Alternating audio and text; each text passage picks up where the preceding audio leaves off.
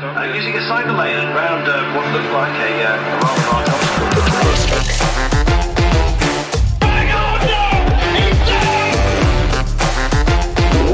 Gets his head down, he's in a time trialing position at the moment. This is The Domestiques, presented by Black Sheep Cycling.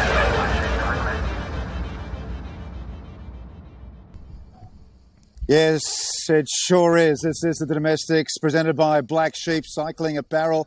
I'm Mike Tomalaris. It's so good to have you join us for another fresh edition of the world's greatest podcast. Wherever you're listening, well, I hope you're enjoying yourself because we are. It's cycling central right now. It's the Tour de France.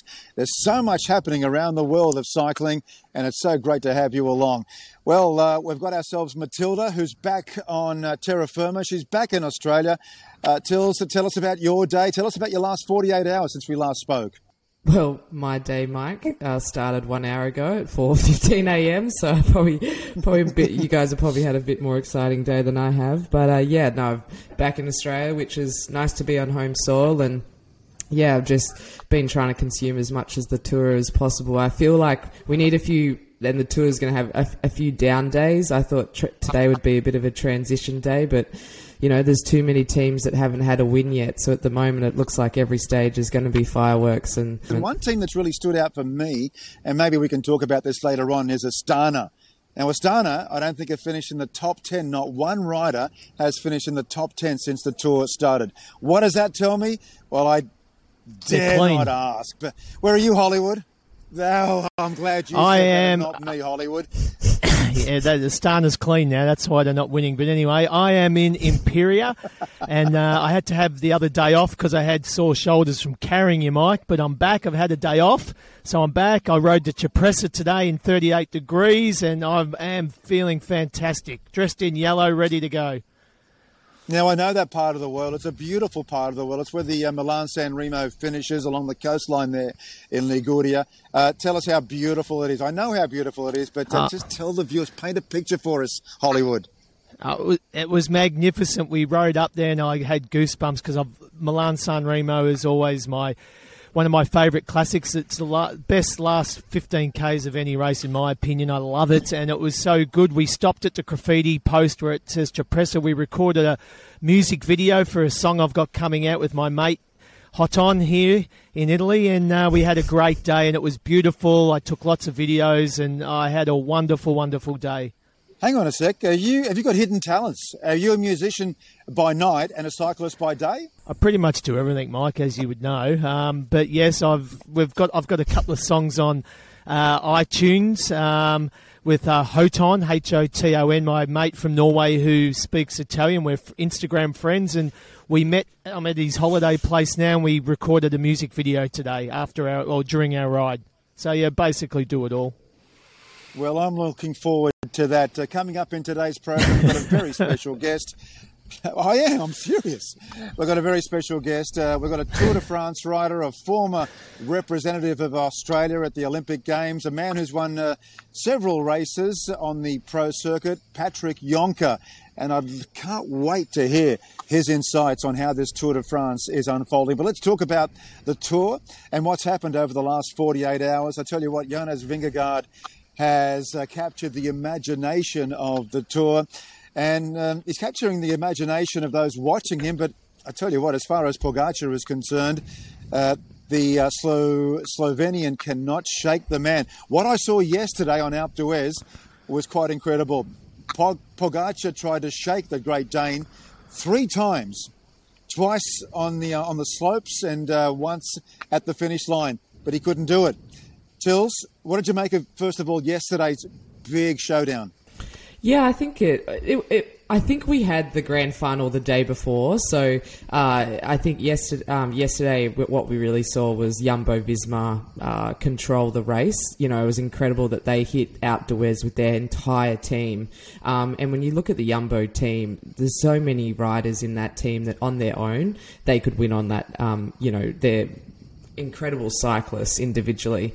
So I think we saw Jumbo's dominance yesterday. We saw incredible descending from Tom Pidcock. Like it's it's wild to think that on a stage like Alpe d'Huez, where the biggest topic was how well Tom Pidcock descended. Uh, he's a world champion uh, mountain biker or gold medalist, and and so he really showed that for yesterday. But I think it was more about the people Oh, look, it was yesterday. fantastic. and you were there, Um, Mike. How was you it know, on the I ground? normally sit in a production truck. I have done so over the last 26 years um, in the confines of four walls, watching the images, just like you do at home, uh, wherever you're watching around the world. But uh, on on my first occasion on the mountain, I was in the little village of Huez. Which is about four kilometres down from the bottom. Uh, sorry, down from the top. And I was there with the Danes. Uh, I was there with the Norwegian, the Germans, the Dutch, and uh, the atmosphere was just amazing. And to see, literally, I would say 50,000 uh, cyclists, recreational, elite, uh, you name it, people from all walks of life, uh, from different backgrounds, fat and fit, uh, climbing that mountain. It was just it was just cycling heaven. And I got a real buzz out of that. The sun was shining, it was quite warm, and we were all waiting in anticipation for the peloton to arrive. And a lot of us uh, were sitting there hours on end, just waiting and uh, enjoying the uh, the party atmosphere. But I've got to say, for the Norwegians and the Dutch, they arrived some seven days earlier, and a lot of them were laying flat on their back after a few, well, many many drinks, a week long uh, a week long party. But look, for me, it was a great moment, and to see that showdown between uh, Vingegaard and um, and Pogacar, well, uh, it was brilliant, and to see Pidcock just hang on to that lead from bottom to top of Alpe d'Huez. Well, I didn't think he could do it. 22 years of age. They're saying that he will win the Grand a Grand Tour, if not the Tour de France, in the near future. But I want to get your thoughts, Hollywood. What did you make of it all? What did you think of of Pidcock, uh, his descending skills, and uh, the showdown between number one and two? Yeah, he was. Apparently, I think he was the younger, youngest winner of Alpe d'Huez, which is impressive. But like Matilda said, the day before, the sort of foreplay was better than the actual deed. The day before was the big, was a big one for me. It was I was like cheering a Melbourne Cup uh, rider home. I was just up on the feet when he attacked. I couldn't believe I was seeing it. It was so exciting. But yesterday was still a great stage, and Pidcock was amazing. And it, it was I was waiting for. Pogacar attack, and he attacked, and I'm like, "Come on, Vingegaard, go!" And he was sticking on his wheel. I'm thinking, "Is the la- elastic band going to snap?" And it didn't, and it calmed down. Then bang, he went again, and it was. Uh, it's just as I keep saying, like a broken record. It has been such a bloody good tour. Yeah, it sure has. Look, it's uh, Saturday, July the 16th, and uh, what we saw just hours ago was uh, stage 13. Mads Pedersen, the Dane. Now, he is the third Dane in the last four stages to enjoy a victory in the Tour de France. Denmark is just all over this Tour de France right now. It started in Copenhagen two weeks ago, and uh, Vingegaard leads this tour. And we've had uh, Magnus Kort win a stage, and now Mads Pedersen along with Vingegaard. A breakthrough victory for the 26 year old Dane today, stage 13. A world champion just three years ago. And, uh, well, it's taken uh, a long time for Mads Pedersen to win a stage. A great stage today, Tills. Yeah, I, I got a few snippets of it, but I think um, again it, they were thinking it would be a transition stage. It would be pretty cruisy, and they did over 50k an hour for the first hour. So, you know that no, there's too many teams that haven't had a win yet. If you do not get a win at the Tour de France, uh, it's pretty much a failure and uh, and a very expensive exercise. So, yeah, just every team was in it trying to bring back that break. But absolute kudos to Mads Pedersen. He was the very first to attack he was the you know he was driving that break and and it's not always w- easy to win as the key sprinter out of a break just because everyone's looking at you the entire time. You have to do twice as much work. People don't want to help you get to the line. So it was it was incredible to see him come across the line. I think he was trying so hard in Copenhagen. So and I think he's just a great guy. So to see him see him get up it's a it's a win for the people as well. Hollywood, we didn't see you.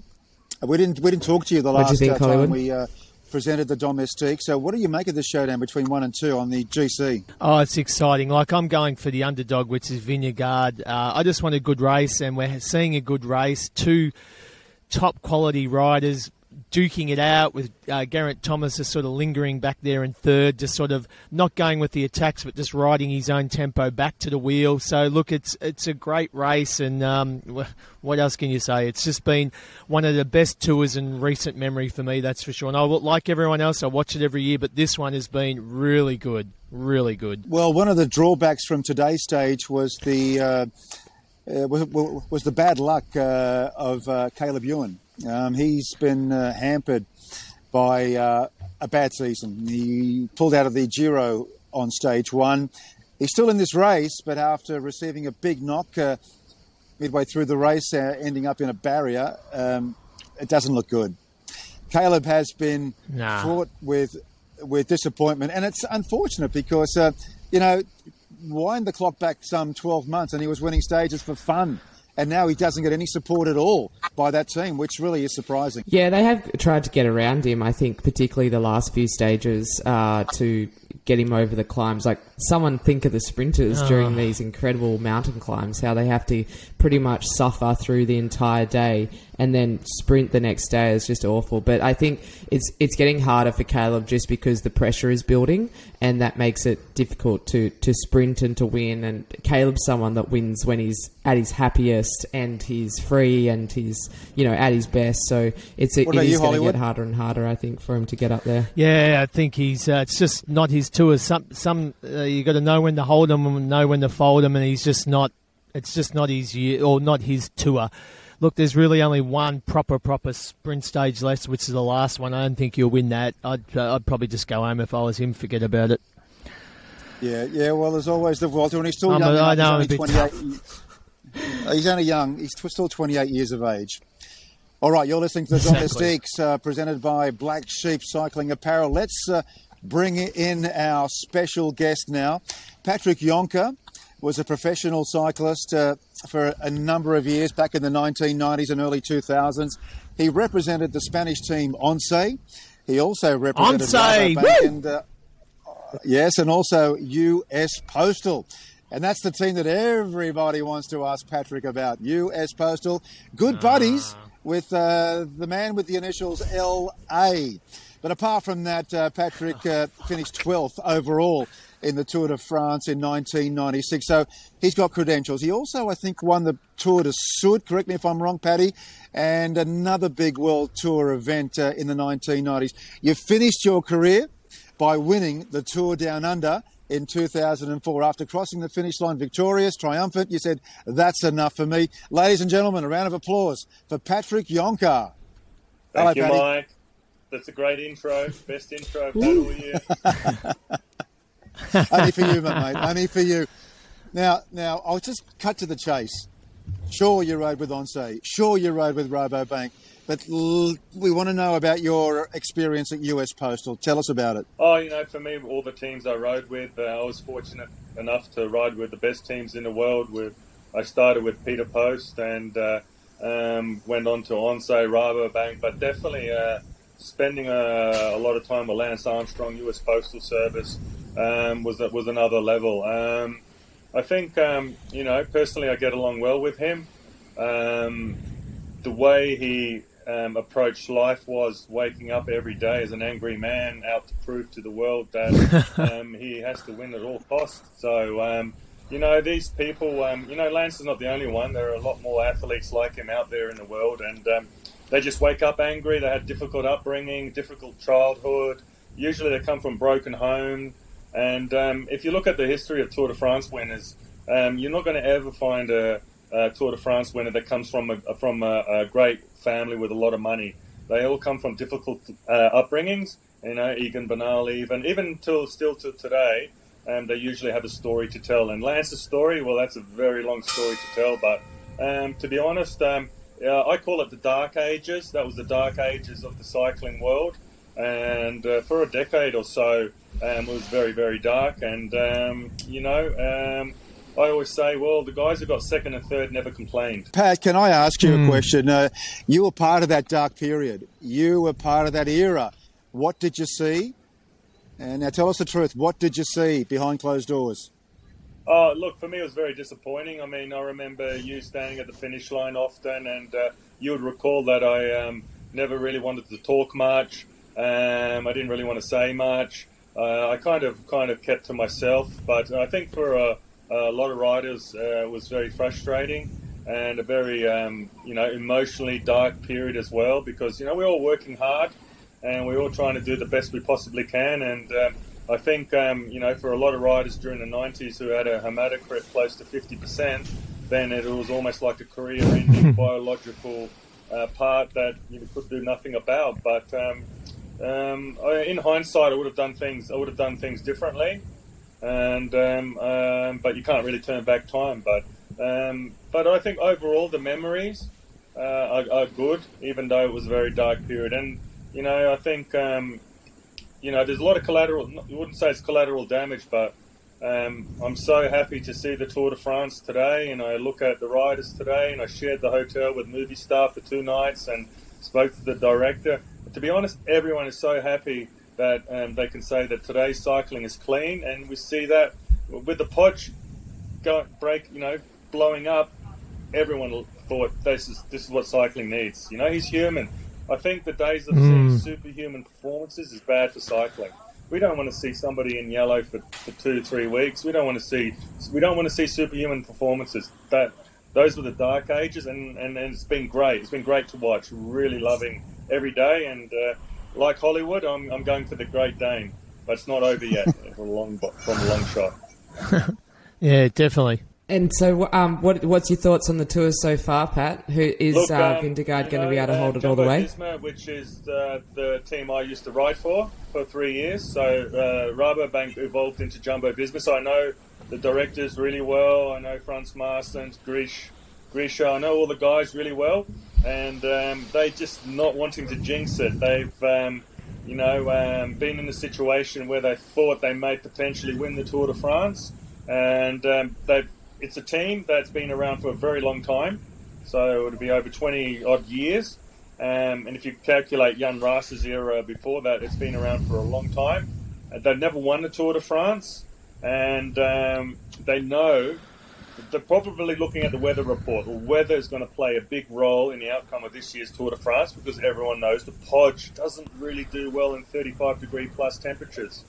So uh, the guys at Jumbo Visma are looking at the weather reports. They know that Hautacam is coming. Three Pyrenees, sta- three Pyrenees stages that are crucial, but in particular, the battle on Hautacam will be the outcome of this year's Tour de France. Uh, Jumbo Visma are hoping for hot weather. Uh, the Podge and uh, his boys are really hoping for some cooler, a cooler climate. But it's not over yet. The Podge is, is, is a superstar, and he'll go down uh, fight. And don't forget Ineos. Ineos have got two riders within three minutes, and Ineos don't care about the podium. They, they really don't care. They're there to win, and uh, they'll be um, doing some out of the ordinary um, strategies and attacks with Pidcock and, and Geraint in such fine form. Um, they will rather lose a podium spot and not be in the top five uh, if, there's a small chance they could potentially um, crack uh, both the Great Dane and the Podge. There's a lot of exciting, exciting stages coming up. Hey, Pat, what do you make of the uh, the young guys that are dominating the world circuit right now?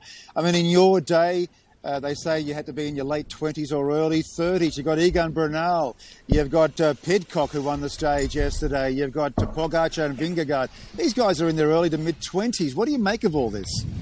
Yes, so, you know, I think Hollywood tapped on it a little bit earlier. What that indicates is that the sport's clean. It's like in an early 1980s, Yes. right, when Laurent Fignon came along as a 22-year-old. So, so what it's saying in my era, which is the Dark Ages, we could say the Dark Ages were about almost two decades of darkness, where um, it took a, a young rider who had no chance. Okay, um, they had to wait until their late 20s, early 30s. And now we're seeing what we saw in the early 80s, and we saw this in the late 60s. We saw this with Eddie Merckx in 69, and we saw this in 82, 83 with Laurent Fignon. Um, if you're super talented, you're gifted, you've got Mother Nature's gift of a big heart, big lungs, and you've got the mental aptitude. As a 22 year old, you can be in the running for the win the Tour de France, which uh, is, is completely um, telling um, the cycling world and experienced people like me who've been following cycling uh, since the 70s. Um, the, the sport has been run on uh, bread and water and some uh, mineral, uh, some Berocca possibly. But uh, yeah, it's a, it's, it's a great thing to see. So we want to see 22 year olds win a Tour de France. Take take you back to, Laurent, to the era of Laurent Fignon, who won the Tour de France three times and uh, before he was 30. So yeah, it's great. It's, it's really good to see. Yeah, really good to see that. Hey, Pat, uh, just uh, talking about uh, what you're doing right now. You're heavily involved as a South Australian with the Tour Down Under, and you have been for many, many years. Now, the uh, course for next year's tour has been released. It's very fresh. It's very exciting. It's very different to what we've seen over the last 20 odd years. Stuart O'Grady is the new race director, and uh, he's already making an impact. Um, I think next year's tour, after a three year hiatus, is going to be huge, and many people from all over Australia, all over the world, I expect will make a beeline to Adelaide. Uh, are you as excited as I am? Yeah, absolutely. I hope that all our listeners come down to Adelaide uh, to see the Tour Down Under next January. Um, yeah, absolutely. You know, Stuart O'Grady, um, he's not going to follow or copy Mike Turner. Uh, Stuart O'Grady is not Mike Turner. Uh, a finish on top of um, Mount Lofty. and Mount Lofty is uh, the highest um, for the locals in Adelaide. No, Mount Lofty is one of our stomping grounds, is our biggest hill in in uh, in uh, South Australia. That's for the final stage as well. No more Willunga. Yeah, I know there are some. When I'm, you know, I read all the, you know, um, blogs and I read people's comments, and there are a lot of people um, not happy that it's not on Willunga Hill. But I've got to remember, Alpe d'Huez is not on the Tour de France every year as well. So I think what Stuart's going to do is, um, you know, follow a little bit in the Tour de France footsteps. We won't have Willunga Hill each year. Maybe every second year there'll be Willunga Hill, just like Alpe d'Huez, Mont Ventoux, those iconic climbs. Uh, it'll be a special occasion every other year, but uh, to have the finish on top of uh, Mount Lofty, our highest, uh, our biggest berg in South Australia, you could say, and a very popular climb, uh, to have the finish out there um, they, um, will be very spectacular. And uh, the time trial as well, that's never been done before. We've never had a time trial. They'll be using ordinary bikes, so there'll be just there'll be no time trial bikes, and it'll be along uh, the river for sure. It'll be um, a real great spectacle uh, to watch. I think Stuart's done a great job, and also um, putting um, you know his his stamp uh, O'Grady stamp on the course. And uh, you know I see Stuart often, and I say, man, a little bit of gravel will be nice. So hopefully we'll see a gravel stage one day, a bit of a Reuther in Adelaide. Yeah, I totally agree with you. I think it's I think it's nice and fresh and tills, and I think Oh, uh, the reason why it's a late start for the prologue on day one is to allow the women, the women's tour uh, uh, down under, to have its own identity for the very first time. Yeah, absolutely. Being a world, women's world tour event, is it's a big, big, big. Yeah, big deal I'd- for us. Yeah, Tour Down Under's always led the way in, in equal prize money, uh, equal coverage, giving the women's tour its own space. So it's fantastic that uh, it's certainly for the Australians their absolute number one event. Uh, and so, yeah, I'd hopefully be able to get there myself, but we'll we'll see. And so, Pat, um, what's what? How do you think um, uh, the rest of the few stages will play? the transition stages in my time were stages to recover and um, you know kind of try and find your legs after three brutal mountain stages. There's none of that at this tour de france. They don't have for us in my era we know we have a piano day. Piano day is an easy day. You have an espresso you relax and don't get too flustered. The guys don't know that anymore. There's a lot of stress now. When you look at the riders and speak to the riders um, during my period of racing, we'll have times we could relax and talk and joke. Uh, they're having the first hour, opening hour of 50 kilometres per hour, and that's not unusual. 50 kilometres per hour every day, every stage. Now, looking at the stages, we've got three transition stages coming up. Looking at the weather report, it's going to be brutally hot. We're going to the hottest part of France. It's going to be absolute. The tarmac will be melting. They'll be covered with little bits of tarmac.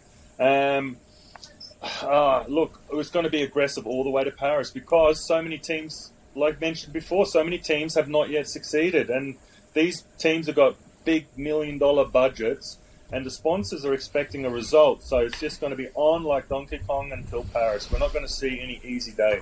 Hey, Pat, I'm glad you said earlier that uh, um, you found it difficult to talk to me during your time as a professional rider in the Tour de France. I thought it was me, but it wasn't me. It was you, wasn't it?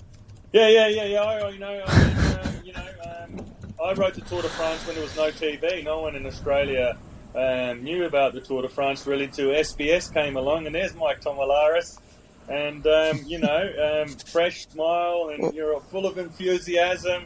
And uh, there'll be often times when I wasn't so enthusiastic, and I was a little bit, you know, down and out because I knew what was going on, and you know, I was getting dropped by some fat sprinters from Italy who normally couldn't climb out of bed in the morning, and all of a sudden they're smashing up Hautacam at 400 watts. And uh, you know, uh, the guys, the insiders knew what was going on, but um, you know, for uh, you can't really go, hey Tomo, mate, there's some bad shit going on. I can't really say that, could I, Tomo? I was in England at the I was in England at the time covering the uh, European Football Championships when I was summoned to cross the channel and uh, go to the town of Den Bosch where the tour started. And the first person I spoke to as a reporter of the Tour de France in my very first year was Patrick Jonker. And here we are, some uh, 27 yeah. years later almost. We're talking again for, for different reasons. But I remember I asked uh, your team director at the time, I can't remember who it was, uh, the ONCE uh, Spaniard, uh, team director, and I Manolo. said, Look, I want to speak to the Aussie, Patrick Jonker. Sure, sure, he's got NED after his name. You rode with a Dutch license, but uh, he knew you were an Australian. You've got Dutch heritage, of course, and German heritage.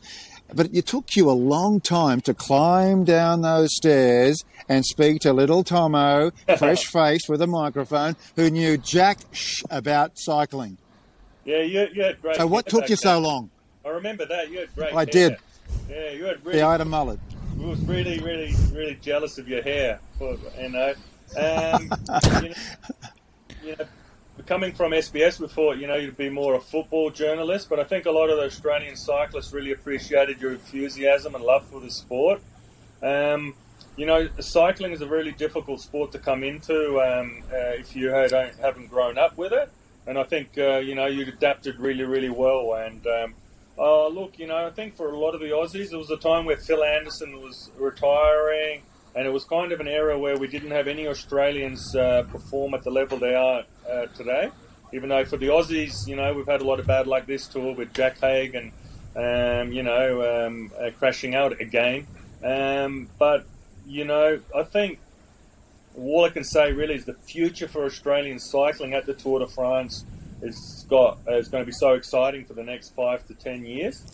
Um, in the period I rode in, uh, that mid '90s era, the era before uh, Cadel Evans and uh, O'Grady McEwen, um, was kind of uh, yeah like a, a, a, little bit of a of a lull before um, all the excitement. So, um, but I'm still just very happy to have been a part of it. Pat, a question: Hollywood? when when you were getting, when, yeah, sorry, when you were getting dropped by fat sprinters up the climbs. Did you ever did you ever be tempted to, to get on the gear and, and join join everyone else when you're getting dropped up the hills by the sprinters? You're getting a bit depressed. Did you ever think, "Ah, oh, stuff it, I'm gonna I'm gonna get on it"? Oh, uh, look, absolutely. Like um, you know, in our world, um, you, you uh, the Tour de France world. Uh, basically, we're all come from working class families that don't have a dollar to their name. Um, you know, um, you've ne- you'll never see anyone successful at the Tour de France who comes from a wealthy family. You know, if you come from a family of millionaires, you're not going to have any success at the Tour de France. You know, it will remain always a jungle. So, you know, morals and ethics and all that, we can't even spell that. We don't know what that's all about. And, um, you know, so we do absolutely everything we possibly can to succeed at whatever cost. There's rules and regulations. You look at uh, what you can take and what you can't take, and then you push it to the limits.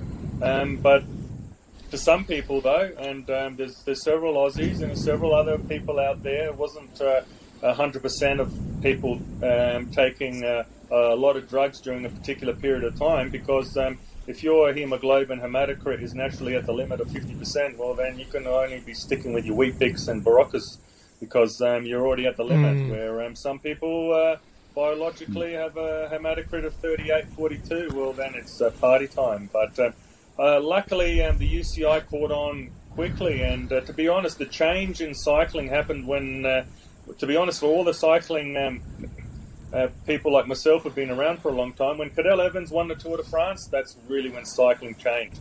It was great to have an Aussie um, uh, force that change in the world of cycling, and Cadel Evans was uh, in everyone's mm. mind the person that um, everyone who knows Cadel. Uh, the first really bread and water and, and natural, um, yeah, who won it all naturally. Mm. Mm. Well, you know, Pat, um, we had Dave Sanders on uh, the Domestiques uh, just a few nights ago. And uh, you said uh, just moments ago that Cadel Evans changed things for the better in Australian cycling. But Dave Sanders was very critical of the Australian cycling system, which has gone the other way. So it told me that uh, people like Cadel, Richie Porte, and uh, the riders since Cadel's tremendous triumph have had to sort of fend for themselves without the support of the authorities from our country. What does that tell you?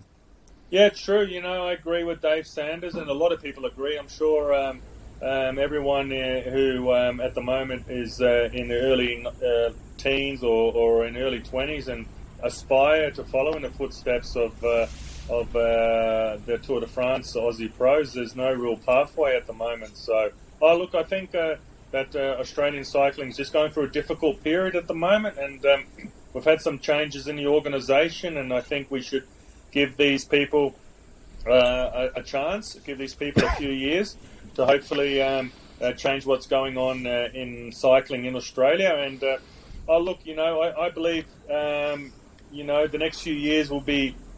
We will have a lot of success at the Tour de France. You have a look at how many riders we have at the moment who are all under the age of 30. You know, Ben O'Connor, Jai Hindley, Haig, Storer are all under 30, and especially uh, Jai is 26 years old, a potential Tour de France winner. I believe when someone like Jai uh, comes to the Tour de France next year and is a serious podium contender, that it'll increase the popularity of the sport once again in Australia, and hopefully, um, cycling Australia can change a few things and make uh, some better pathways for our youngsters to actually get here and race, race the Tour de France. Yeah, totally agree with you. Look, we've got to wrap it up now, but uh, it's good to know that you remember my hair. When I grow up, I want to have hair like Hollywood. Yeah. But I don't think that's going to happen. I've lost it all. Hollywood, how do you keep your hair so beautiful? Well, before we before we talk about my it beautiful real? hair, I just want to know. Yeah, it's real, of course, but we definitely know we definitely know you're clean because I'm hearing reports you're getting dropped day after day on the bike style tours. Pat, you're on there. Is there any truth in this? Uh, look, you know, Mike's getting better by the day. I don't know what he's doing. I don't know what. I think we should have testing on bikes. Look, Mike's getting better by Hollywood. Oh, Hollywood, don't look at the stats. Don't look at the stats, Hollywood, because we're there to uh, look after our guests. We stop and start. We stop and start. Isn't That's that right, right. Pat? All right. Good night. ev- Good night to Patrick Jonker. Bye for now, Tills, and also to you, Hollywood. And thanks for listening wherever you are, all over the world. Uh, the Domestiques will be back very soon. Uh, using a cycle lane around uh, what looked like a, uh, a rather large obstacle.